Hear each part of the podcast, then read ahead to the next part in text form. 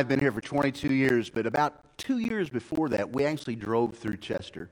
It was late, I mean, real late at night, uh, when we were living in New Orleans and commuting back to see our family in Marion County, Odin. Uh, I always had one particular exit I always missed. It was the exit for 55 or 57, always, no matter what. And even with, with Pam watching, I would typically miss it. But we were coming uh, to, to Marion County, and I missed it and wound up coming off Perryville ramp and coming into Chester. And Pam woke up. She said, Where are we at? And I said, I have no idea.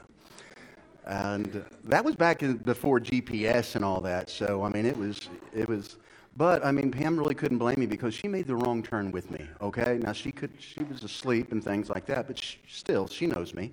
Um, we were a long way away from our exit. Uh, it was too late for me to make a U-turn to, to get back onto where I would have been to be a shorter road, uh, route. Uh, but we've all made wrong turns, or we didn't take a turn that we were supposed to take. And we, we look for those off ramps. We look for those U turns. We look for those places we can do a three point turn so we can go back to where we need to be or to wind up where we should be. Uh, in life, we, we make wrong turns, we make wrong decisions, we make wrong choices as Christians. And what happens is it takes us from the destination or the place God wants us to be. And when that happens, we get away from this fellowship, we get away from the covenant, we get away from the friendship, and we're out there on our own. And we're, we're going to find death out there. We're going to find uh, disfavor out there. We're going to find all kinds of horrible things out there. And all the time, God is saying, man, just come back. Just turn. Make that U turn. And you might be thinking, well, there's no way God can possibly take me back. There's no way. I'm too far gone. You know, I'm 20 miles past my exit. I, I, it's just easier for me to keep on going. But the truth is, whether you're 200, uh, whether you're 2, 20, or 2,000 miles away from where you need to be, God will give you an, an opportunity to make a U-turn to come back. So whether you're 100 yards past the exit or 20 miles past the exit, the good news is, is the day that God has a U-turn with you. And without repentance, church say repentance. We're going to talk about repentance today. Without repentance, you'll never know a U turn. You'll never know the breakthrough. You'll never get back on track uh, with God. Uh, and the reason why we, we, we sin, we get away from God, and the reason why we feel that in our spirit, the reason why when we're living in, in, a, in, a, in a place where we shouldn't be uh, spiritually, that there's something that happens inside of us with our relationship with God. And I'll tell you the exact reason why. It's because God is holy. He's just, He's perfect. There's not a sliver of sin in God. Uh, just for sake of illustration, let's, let's kind of look at this water that, that is pure, that's drinkable, that's, that's uh, potable or potable or whatever. There's no dirt in this. It's pure. You'd drink it. I would drink it. Uh, it's, you can see through it. It's great water. There's no, uh, there's no junk in it floating around. And the moment that I sin, even after I'm saved, I bring sin in my life, God is saying, dude, I'm holy. You're not going to bring that junk in here. You're not going to bring that junk in our relationship or our friendship. And the reason why God wants me to deal with my sin is because He's holy and He wants me to be holy as He is holy. Now, God can't have a relationship with sin, never has, never will, because He's still God. He's holy. God's holiness demands, His purity demands that I address the sin in my life. His holiness demands that I deal with those bad choices, those wrong decisions in my life. No matter what color the sin is, you know how we have white sins and little white sins. He doesn't care what size they are. He doesn't color. He doesn't care what color they are. He says, deal with it. Make that choice and deal with it. And by the way, Romans 3:23 says, "Man, we've all missed the exit. We've all we've all missed our turnaround because the Bible says for all have sinned and fall short of the glory of God. We've all missed our exit. We've we've all went down a wrong road. Some of us are further down the road than others, but we've all missed it. It's not just one or two people, but it's everybody. If we want to reverse the consequences of our sin, and by the way, sin has consequences. Not good. We have the freedom to make the choice. We have the freedom. We've been given free will. We have a freedom to make a choice. And God, God says, you know, choose this day whom you'll serve. Choose life, choose death. He gives us an opportunity to choose, but He doesn't give us the opportunity to choose the consequences. And so by choosing, we realize that there's consequences. Choosing God brings blessing. Choosing life brings refreshing. Choosing repentance brings, brings a beautiful thing into our life, but we have to make that choice. There's always a consequence with our sin. And if we want to minimize that or close that door, and God can cancel the consequence, He can work around the consequence, or He can help you live through the consequence, but it all starts with repentance. It all starts with coming back to God. And God has provided a U turn for us. He wants us to come back to us. Um, but He wants us to come back, but leave the sin. Leave the sin out there. Uh, anybody ever cooked real shrimp in their kitchen? I mean, with the shell still on? Okay, we were raised in Marion County, okay, in a little town called Odin, the Ellis Grove of Marion County. Uh, my mom never cooked shrimp our entire life. I mean, popcorn shrimp, you know, uh, but nothing real. We went down to Louisiana and people were dropping off shrimp all the time at our house. Man, we didn't know what to do. This was back before YouTube, okay? So we, we, were, we were learning as we go and uh, as we went. And nobody told me that after you eat your shrimp, don't leave the shells in the house because they start stinking something fierce uh, or crawfish. Man, you leave those in your house overnight, or you, you, know you leave you eat them Friday and you come back on Sunday morning. Man, you can't go in your house. It's bad. Nobody told me that. It didn't matter how much Glad uh, air freshener we put in the air. It didn't how didn't didn't matter how much Febreze we put in. It didn't stop stinking until we actually took the the crawfish shells and the shrimp shells outside the house and put them in the dumpster. Yo, God sees our sin in our life just like those stinky, smelly shellfish uh, outsides that begin to stink. He says, Man, I can't handle that. I don't need that. Or think about when a surgeon goes into the, uh, the, uh, the operating room. That whole thing has to be sterile, no germs, no bacteria or anything, because the surgeon is going to perform surgery on you to help you heal. He can't have that whole thing in there dirty and smelly and stinky and slimy. It has to be sterile. Yo, God's trying to do a new work in us, trying to do something new with us. Our sin represents uh, dirt, grime, bacteria that when God starts doing with us, says, man, we can't do that. I can't do that surgery on you with all that in your life. So that's the reason why God's holiness demands that we do something about that sin. Don't forget it. Don't let it. Uh, don't let it go unchecked. Sin is sin is breaking our covenant with God. Sin always takes us away from God, puts us in a, desti- a destination that God never intended us to be. Well, preach, you've been you've said sin half a dozen times. What is sin? Here's a working definition. Sin is any violation of God's divine standard, whether by commission or omission. It's a violation of God's standard. And a standard is, you know, if, if you're taking a, a, a, test, you know, 60, 70, 80, 90, 100, God has a standard that He has set. Anytime we do not meet that mark, we sin. So God has said, man, I want you to deal with those issues. I want you to take that trash out to the curb. Romans 3.23 includes, and I'm going to throw out some words for you, sins of commission, sins of omission. Commission is positive, uh, omission is negative. Preach, what do you mean by that? What I mean by that is this a sin of commission is when you know what to do, uh, but, okay, uh, thou shalt not. A, a, sin of commission would be uh, me knowing that it's wrong to lie, but I do it anyway. Sin would be knowing that it's wrong to gossip, but I do it anyway. Sin of omission is this I know I'm supposed to forgive my enemy, but I'm not going to. I know I'm supposed to get my, my finances right with God, but I'm not going to. I know I'm supposed to be faithful to my wife, but I'm not going to. Or I'm going to be faithful to my husband, but I'm not going to. Those would be sins of omission or sins, of, uh, and so there's a difference there. But here's the thing, man, you don't have to label them. Sin is sin. Doesn't matter. Doesn't matter what size, color. It's sin. It is a violation of God's standard.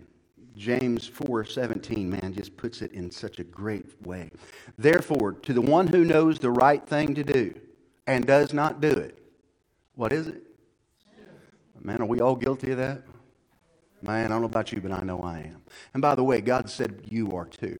For all have sinned and fall short of the standard, the glorious standard of God.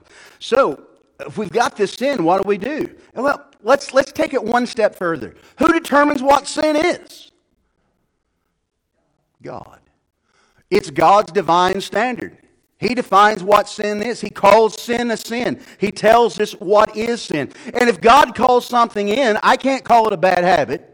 If God calls something sin, I can't call it a mistake. If God calls something sin, I can't say, uh, mea culpa or my bad.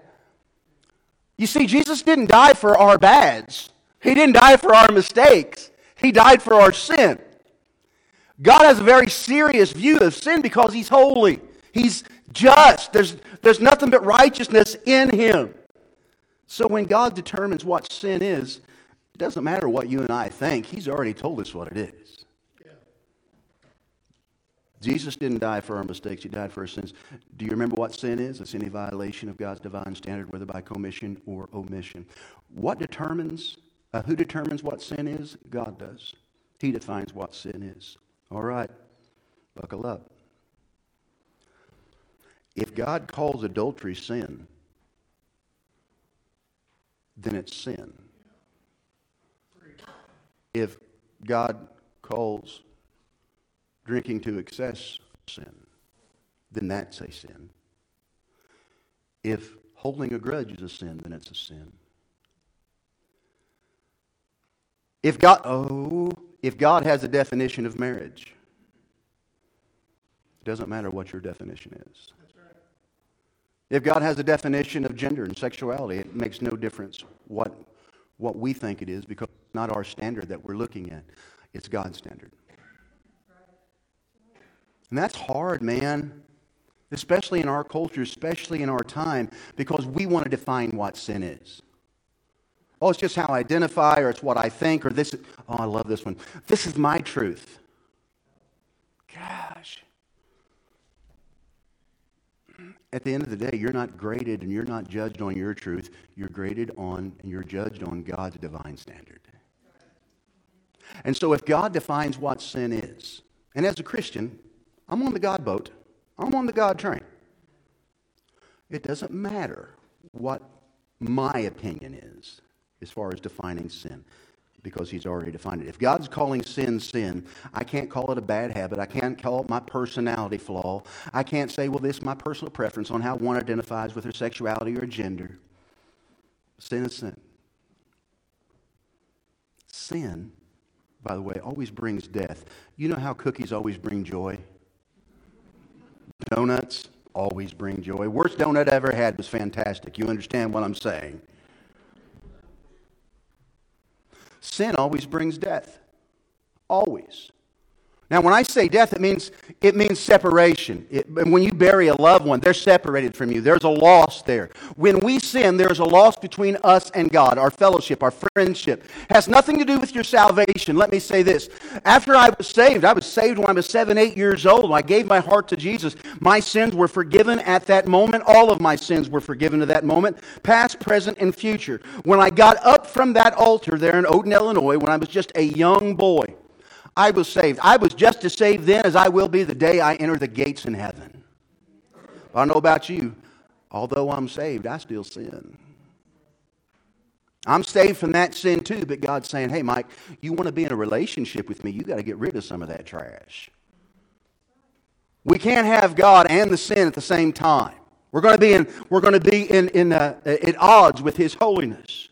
You don't lose your salvation because you've sinned. Salvation is not based on anything you do. It's not based on anything you've ever done. Our salvation is based upon the glorious sacrificial work of Jesus on the cross for our sin. I didn't do anything to get saved. I can't do anything to stay saved. He's done all the work. And so when we're talking about turning from sin, we're talking about post conversion or post after you've given your life to Jesus. Because the more we sin, the less Jesus we're going to have in our life, the less fellowship with Him we're going to have. Because Jesus says, you can't bring that into this relationship and expect us to be good. Living in unrepentant sin does affect our relationship with God. It hinders it, it slows it down, it retards the growth throws a monkey wrench into our, our faith journey, clips our wings. Sin always brings death. Say always. Always has, always will. In the garden. Genesis chapter 3, uh, chapter 2, verse 17. You can eat it from any tree you want except that tree of knowledge of good and evil. If you eat its fruit, you will do what? Sin has always brought death, always have, always will. Second chapter of the Bible. Romans 6.23, for the wages of sin is wages of, uh, but the free gift of God is eternal life in Christ Jesus. Uh, Ezekiel 18:4. For all people are mine to judge, the Lord says, both parents and children alike. And this is my rule: the person who sins is the one who what? Okay, does sin bring death? Yeah. Now you don't die immediately. By the way, if you die without Jesus, you're dead forever. You'll know hell. You'll know separation from God. You've been lonely here, brother, sister. You don't know loneliness. I don't think well, I don't think a person will know loneliness until they're in hell. AC/DC said, said all my friends are there. Well, if they're there, I don't think you'll know it. I think hell's a very lonely place. But when you're saved and you sin, your salvation is secure. It wasn't based upon your good works. The Bible says, uh, For you are saved by grace, not through your works, lest any man should boast. As Christians, we have eternal life. The guilt of sin has been removed. The penalty of sin has been removed. The condemnation of sin is removed. Sin had a death sentence with it, but Jesus paid that for us. When I live with unrepentant sin, it doesn't cause me to fall from grace, nor does it cause you to fall from grace, but it does, but it does foul up our fellowship with God. And I, I think some of us have got so far away of God, uh, so far away from God that we don't we've forgotten about what we miss. Maybe we've wandered 20 miles down the road, 200 miles down the road, and we forgot that sweet fellowship with God and that peace that comes with Him. But it's not too late. The goal of repentance is to restore the fellowship uh, between you and God. Ezekiel 18, 27 through 28. Check it out. And if wicked people do what? If wicked people turn from the wickedness, if they obey the law and do, church they do. So turn and do, turn from the wickedness, do righteousness, do what is just and right, they will save their lives. They will live because they thought it over and they decided to turn from their sin, a conscious decision, a conscious choice. They have decided to turn from their sin, and guess what? Such people will not die. Oh, so this thing isn't in stone? I don't have to die? I don't have to spend an eternity in hell? I don't have to live my life like that? No, you have a choice. Now, Jesus paid for your sin, but you have to decide whether you choose to repent. That's on you, and that's on me.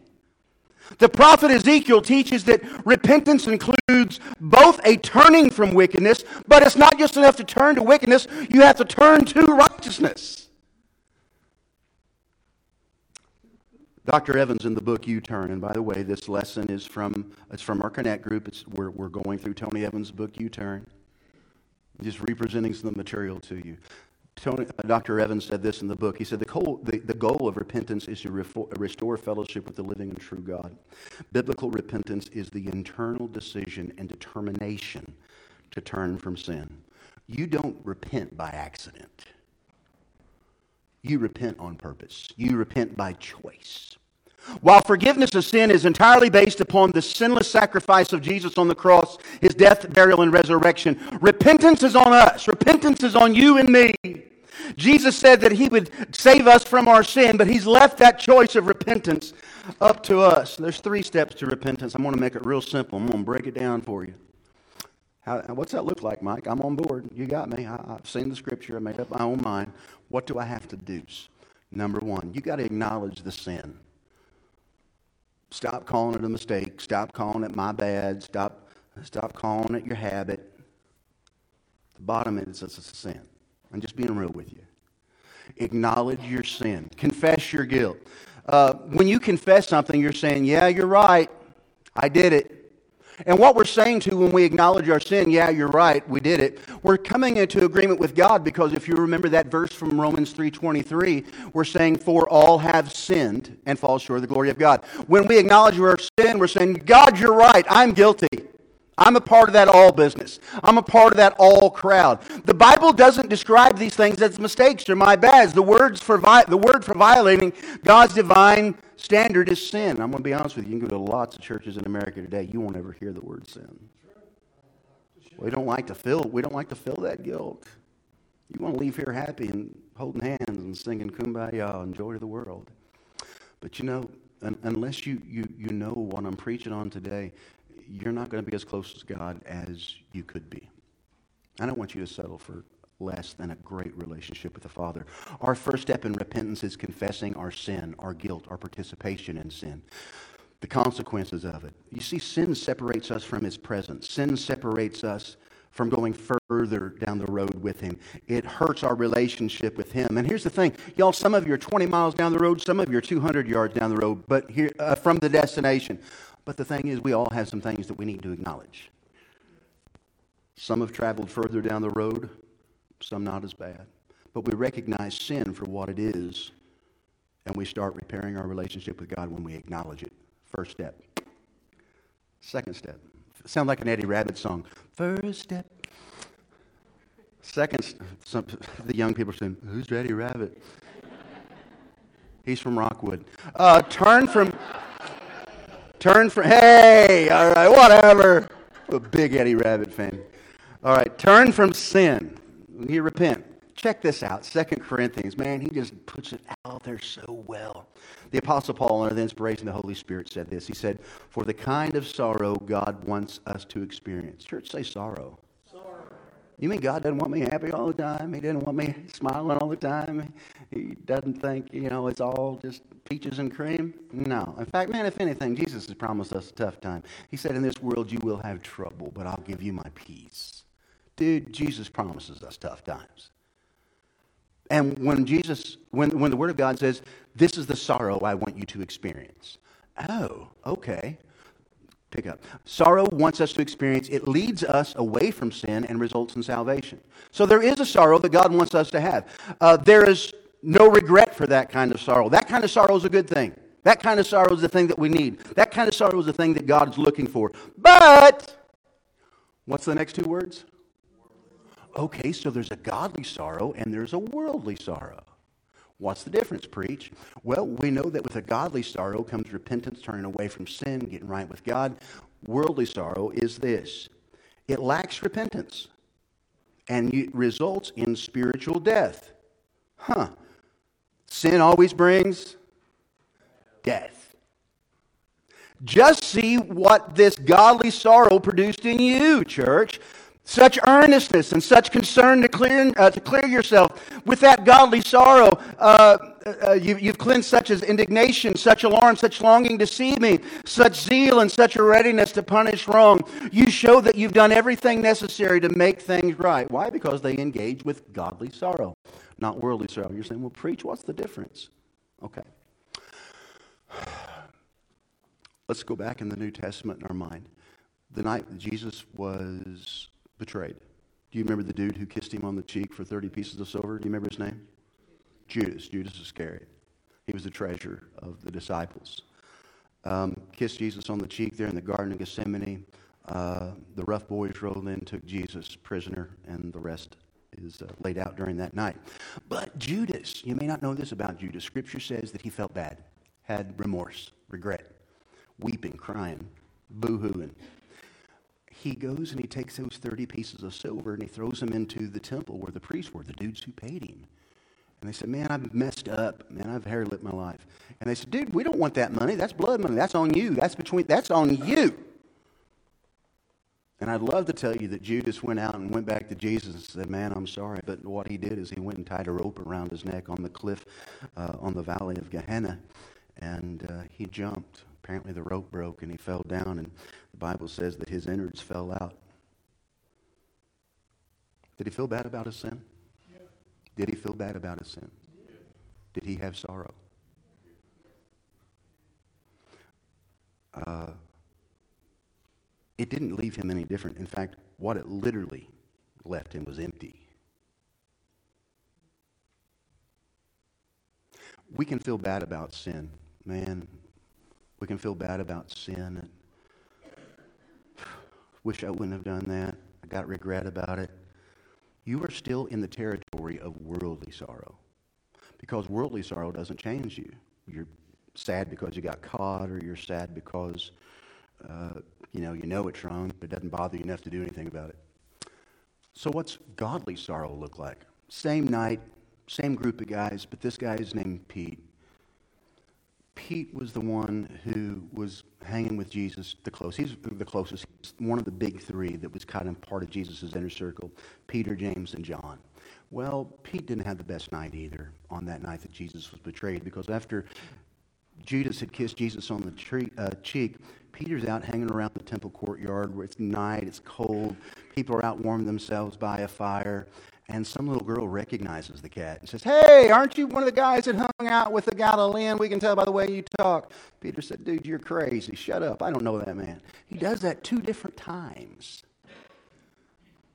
And on that third time, Jesus has said, Man, dude, before tonight, you're going to betray me three times before the rooster crows. As soon as he gets those last words out of his mouth, I don't know, Jesus. I probably would have went home after that. It's like, man, I've messed up. I'm gone. I'm outie. But when you look, did, he, did Peter feel bad about his sin? Yes. Absolutely. Had a lot of sorrow. Just like Judas to this point. And this is where the road split. Judas went down to a cliff, brought death. This is what Pete did. He got right with God. One of the first disciples that was at the empty tomb on resurrection morning was Pete. You know who the guy was who got out of the boat, started walking on water when they saw Jesus? Pete. You know who preached at Pentecost and thousands of people got saved? Pete. That was the godly sorrow. One leads to remorse and maybe regret, but it always leads to death because there's no repentance. Pete felt sad and bad and regretful about his sin, and guess what? He didn't stay there, he left. Y'all, the Bible says godly sorrow is what we're looking for. Godly sorrow is a sorrow for our sin that makes us change direction. And that's what we're looking at. Half hearted repentance always leads to half hearted obedience. Third step take her in your arms and never let her go. Third step is this you acknowledge a sin, you turn from the sin, but if you turn from the sin, you have to turn to something. So you turn to God.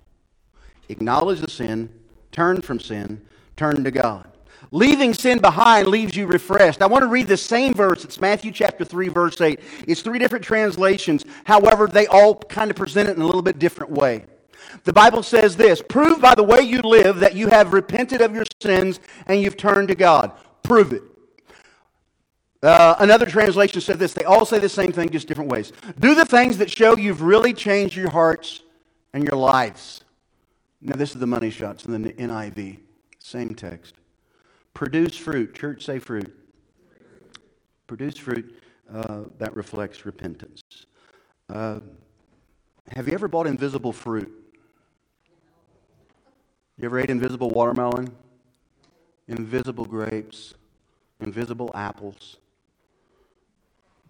We did one time, but that was just a one time thing we learned. Now, fruit is something you can see, you can identify it. Do you know how you can tell if you have repented? There will be fruits of repentance in your life. And that's just more than some esoterical thought. That is more than just some cognitive realization. That's real fruit in your life. You are doing things for God that you had not been doing in the past. It's not an invisible fruit, it is a visible, tangible thing in your life. You'll know you have the fruit of repentance because your behavior changed, your thinking changes, your attitudes change, your words change because they begin to align up with God. This is what Mr. Evans wrote in his book. I love this. This is cool. He says you can't repent of extramarital se- you can't repent of extramarital sex and still keep having extramarital sex. You might feel bad about it. You might feel shame, but the action in and of itself is, uh, has to change for it to be repentance. Goes on to say, Neither can you repent of pornography and keep returning to internet porn sites. You have to set measures in place to change the behavior in keeping with the fruit of repentance, because if you don't, it's not repentance. Oh, Mike, I feel bad for my sin, or I feel bad when I sin. Well, duh.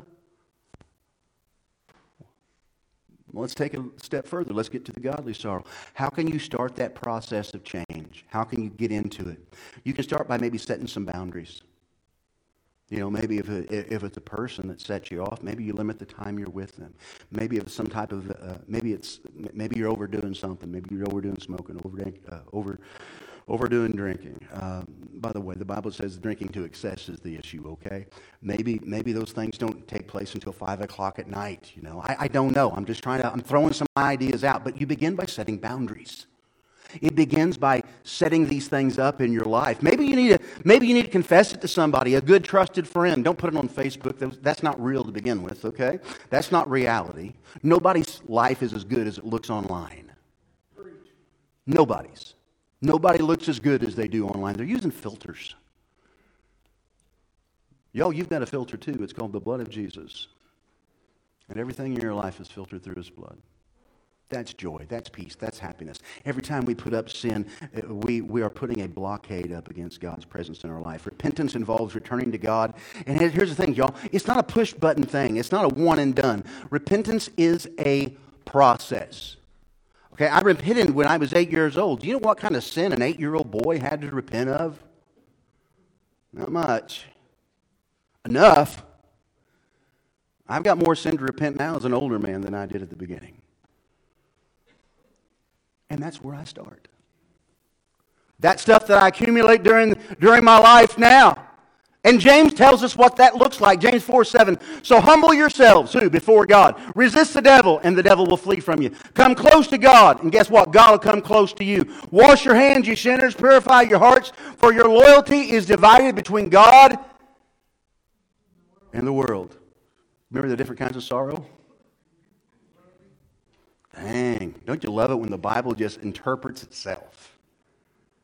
Let there be tears for what you've done. Let there be sorrow and deep grief. Let there be sadness instead of laughter and gloom instead of joy. Humble yourselves before the Lord, and He will lift you up in honor. Humble ourselves means this we say, God, I ain't all that and a bag of chips. I am jacked up. I need you. I'm broken. I need you. I'm flawed. I need you to really make that U turn, to overcome the devil's dominance in your life. It starts with repentance. It starts with sorrow. It starts with grieving over our sin, but also godly sorrow that we leave the sin and get closer to God. All right, I'm done. Uh, the main point for today repentance is the master key that unlocks repentance. Repentance is, I'm sorry, repentance is the master key that unlocks your freedom, that helps you make that U turn, get your breakthrough. And that's a choice that you make. Our deliverance is in our repentance. Acts 3 19 through 21. Now repent of your sins and turn. Remember, if you turn from sin, you have to turn to something. You turn from sin, turn to God so that your sins may be wiped out. Praise God. So if I repent and return, He's going to send refreshing. Look at verse 20. Then times of refreshment will come from the presence, the covenant, the fellowship of the Lord. And it will, and he will again send Jesus, your appointed Messiah, for he must remain in heaven until the time of your final restoration of all things, as God promised long ago through his holy prophets. Church, Jesus is coming back, and in the meantime, I want to get as close to him as I possibly can. And that means I've got some U turns I need to make. I've got some repentance I need to do. Your release from that steaming pile of consequences of selfish choices starts with the repentance of personal sin. Repent, return, refresh. Simple, right? I can do this this afternoon. I got this on lock. Uh-uh, baby. It's easy to uh, it's easy to explain. It's harder than fire to do. It's difficult to do. It's arduous, man. It's tough. Uh, many times the reason why we make things simple is because we simply try to make them too hard. We think if we repent, it means that, you know, today we claim by faith and victory over our sin or whatever, and then gum by this afternoon, we're doing the same thing. Going right back. So we beat ourselves up. Listen to me. Repentance really is not a one and done. I'm going to free some of you up today. Repentance is a process. And I'm not saying God can't deliver or redeem or heal you like that. I'm not saying that. God can do whatever He wants. I'm just telling you what I've experienced in my life. It's usually pretty gradual. Now, how does it start? It starts with one step. The Word of God says, Mike, have a life that has the fruit of repentance. If I make one step in the right direction, that's a proof. If I make one step back to my destination with God, that's a positive thing. If I make one step back to Him, I'm now at least trying to get back in the right direction. I'm trying to make my three, turn, uh, three point turn. I'm trying to get my U turn. And you know what? I don't think God said, Is that the best you can do? He already knows the best I could do. And He still said, Yeah, send His Son because I couldn't do nothing. So, you know what? When I saw my baby boys take a step towards us, mom, uh, me and mom, it was sloppy and clumsy. And that was okay. That was fine. We're making progress. You know what, church? I'm not telling you you have to eat the entire elephant of your sin today, but you can start with a bite. Maybe it's setting a boundary. Maybe it's holding. Maybe it's going to. A, maybe it's going to celebrate recovery. Maybe it's having somebody in your life that that you can be accountable to. Somebody you can trust. Somebody who's not going to sh- shout your business and your personal stuff all over the place. But it has to start. And. Uh, hmm. Let's let's go back to our our picture. God is holy and just and must punish sin. There's no dirt in God. He's pure. The moment I get saved, my soul is pure. The moment I get saved, my sins are, are gone. But even after I've got saved, man, there's I pick up sin. I'm to put some dirt in there because sin is dirty. Sin stains us.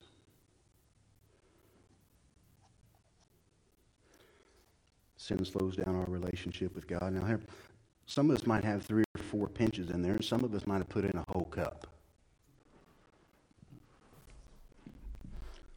But you know, those three little pinches I put in there, it wasn't much.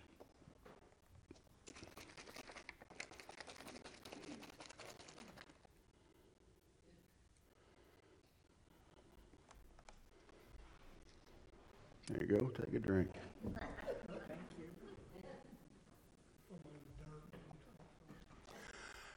How much dirt are you willing to have in your life with God? Oh, it's just a little dirt. No big deal. Just a little bit. Man, when God sees it, it's like, dude, that's horrible. And we want a holy God who is pure and holy and infallible and without sin to be our best buddy and to travel life travel through life with us together. We can't. We ain't going to keep up. We ain't going to keep close. And we ain't going to keep true. Well brother mike it's just a little dirt. It's just three little old pinches. Here take a drink. Have a swig. That's how god looks at our sin that's how God looks at it. He loves us. Our salvation is not based upon that, it's based upon Jesus. But how we walk with Him from that point forward, man, that has everything to do with repentance. And if you've gotten out of where God wants you to be, that has everything to do with the U turn. And you don't make the U turn without acknowledging your sin, turning from sin, and returning to God. If I could have every head bowed, every eye closed. Sin contaminates our lives, it draws us from God. And it even puts us at a place where we can worship idols. We're going to talk more about the idols next week. Sin's made your, the water of your life undrinkable and unusable. Sin contaminates your soul. Doesn't matter if it's just a pinch or a cup of it. And God doesn't want, uh, God wants about as much to do with sin as you want to drink out of that dirty water. Some of us are 20 miles past the exit. Some of us are 300 yards past the exit.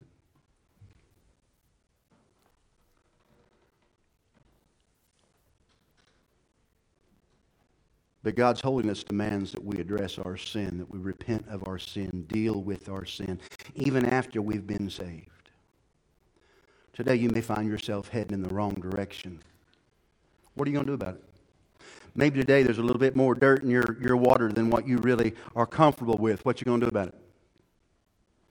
Today, the whole idea of bringing sin into your relationship with God, today, maybe you saw in a real way that you know that those, those two things can't mix. Holiness cannot mix with sin. Never has, never will. You may find yourself heading in that wrong direction. What are you going to do about it? My, I encourage you to take a step towards your U turn today. I encourage you to take a step towards your U turn. Maybe it's going to just be acknowledge the sin. Yep, I've got this in my life. I, I'm guilty. Start with that. Or maybe you want to take a step to turn away from sin, set in a boundary. So, you know, I'm not going to smoke. I'm not going to drink until five or whatever. I'm not going to do that. I'm not going to get to the point where I can't do what I need to do. Maybe it's porn. Maybe it's what you see online. Or maybe it's the way you talk with coworkers. They wouldn't even know you are a Christian. Maybe it's, maybe it's blue language. Maybe you treat your parents like crud. There's no respect for your parents. Man, that's a great place to start. I'm asking you to take a step towards your U turn. You don't got to eat the whole elephant, but start with one step. And that step is a fruit of repentance. If I could, I'm going to ask you to stand to your feet with your heads bowed and your eyes closed. Dang it. Lord God, as we go into this time of invitation, I pray that you would call those that you, you're calling today. Father, maybe there's somebody in this room who needs to take a step to represent as a fruit of repentance. Lord, I pray for every soul that's going to step out today and make a decision, make a change. It might be a small change, but it's the fruit of repentance. It's not the last step they'll take, Lord, but it's the first one they'll take. As every head is bowed and every eye is closed, you know, today you might find yourself here and you're thinking, well, Mike, I'd love to repent of my sin, but first I, I, I need to have forgiveness of my sin. Jesus loves you so much, he paid the price for your sin, paid for the penalty of your sin. All you have to do is receive it by faith. You believe that Jesus is the Son of God, lived life, died on a cross, was buried, and rose again. If you believe that today and you're ready to repent of your sin, I, I want you to pray with me. Heavenly Father, I am a sinner and I'm in desperate need of forgiveness. I know without you I'm lost. Without you, heaven is not my home. But Jesus, today, I profess with my mouth and I believe in my heart that you are the Son of God. You died in my place and on the third day rose again, giving me victory over sin, death, and the grave, now and forevermore. Lord God, today, I repent of my sin. I acknowledge my sin, turn from my sin, and turn to you. Thank you, Jesus, for my salvation so rich and full. As every head continues to be bowed and every eye closed. Man, if you said that prayer today for the first time, or maybe you said that prayer as a way to reaffirm your faith in Him, welcome home or welcome back home. For those of you who want to go a little bit deeper, I want to open up the invitation. Maybe today the Holy Spirit has revealed to you a particular sin that you need to make steps away from. Then in a moment, I'm going to ask you to take that step forward and just up here at the front, this old fashioned stair, this old fashioned altar where thousands of people before you have come and prayed to God made decisions for God. You'll get to add on to what they've done. Today, if you like to surrender something to God or make a commitment to God, because you want to start that U turn, then in a moment I'm going to ask you to come forward to pray. It, you can stay here 15 seconds, 30 seconds, couple minutes. That's between you and God. It's none of my business. But what a way to seal the deal today. Almighty God, as we continue the invitation, extend the invitation, I pray that you would move upon the hearts of your listeners and your children. And it's in your name I pray.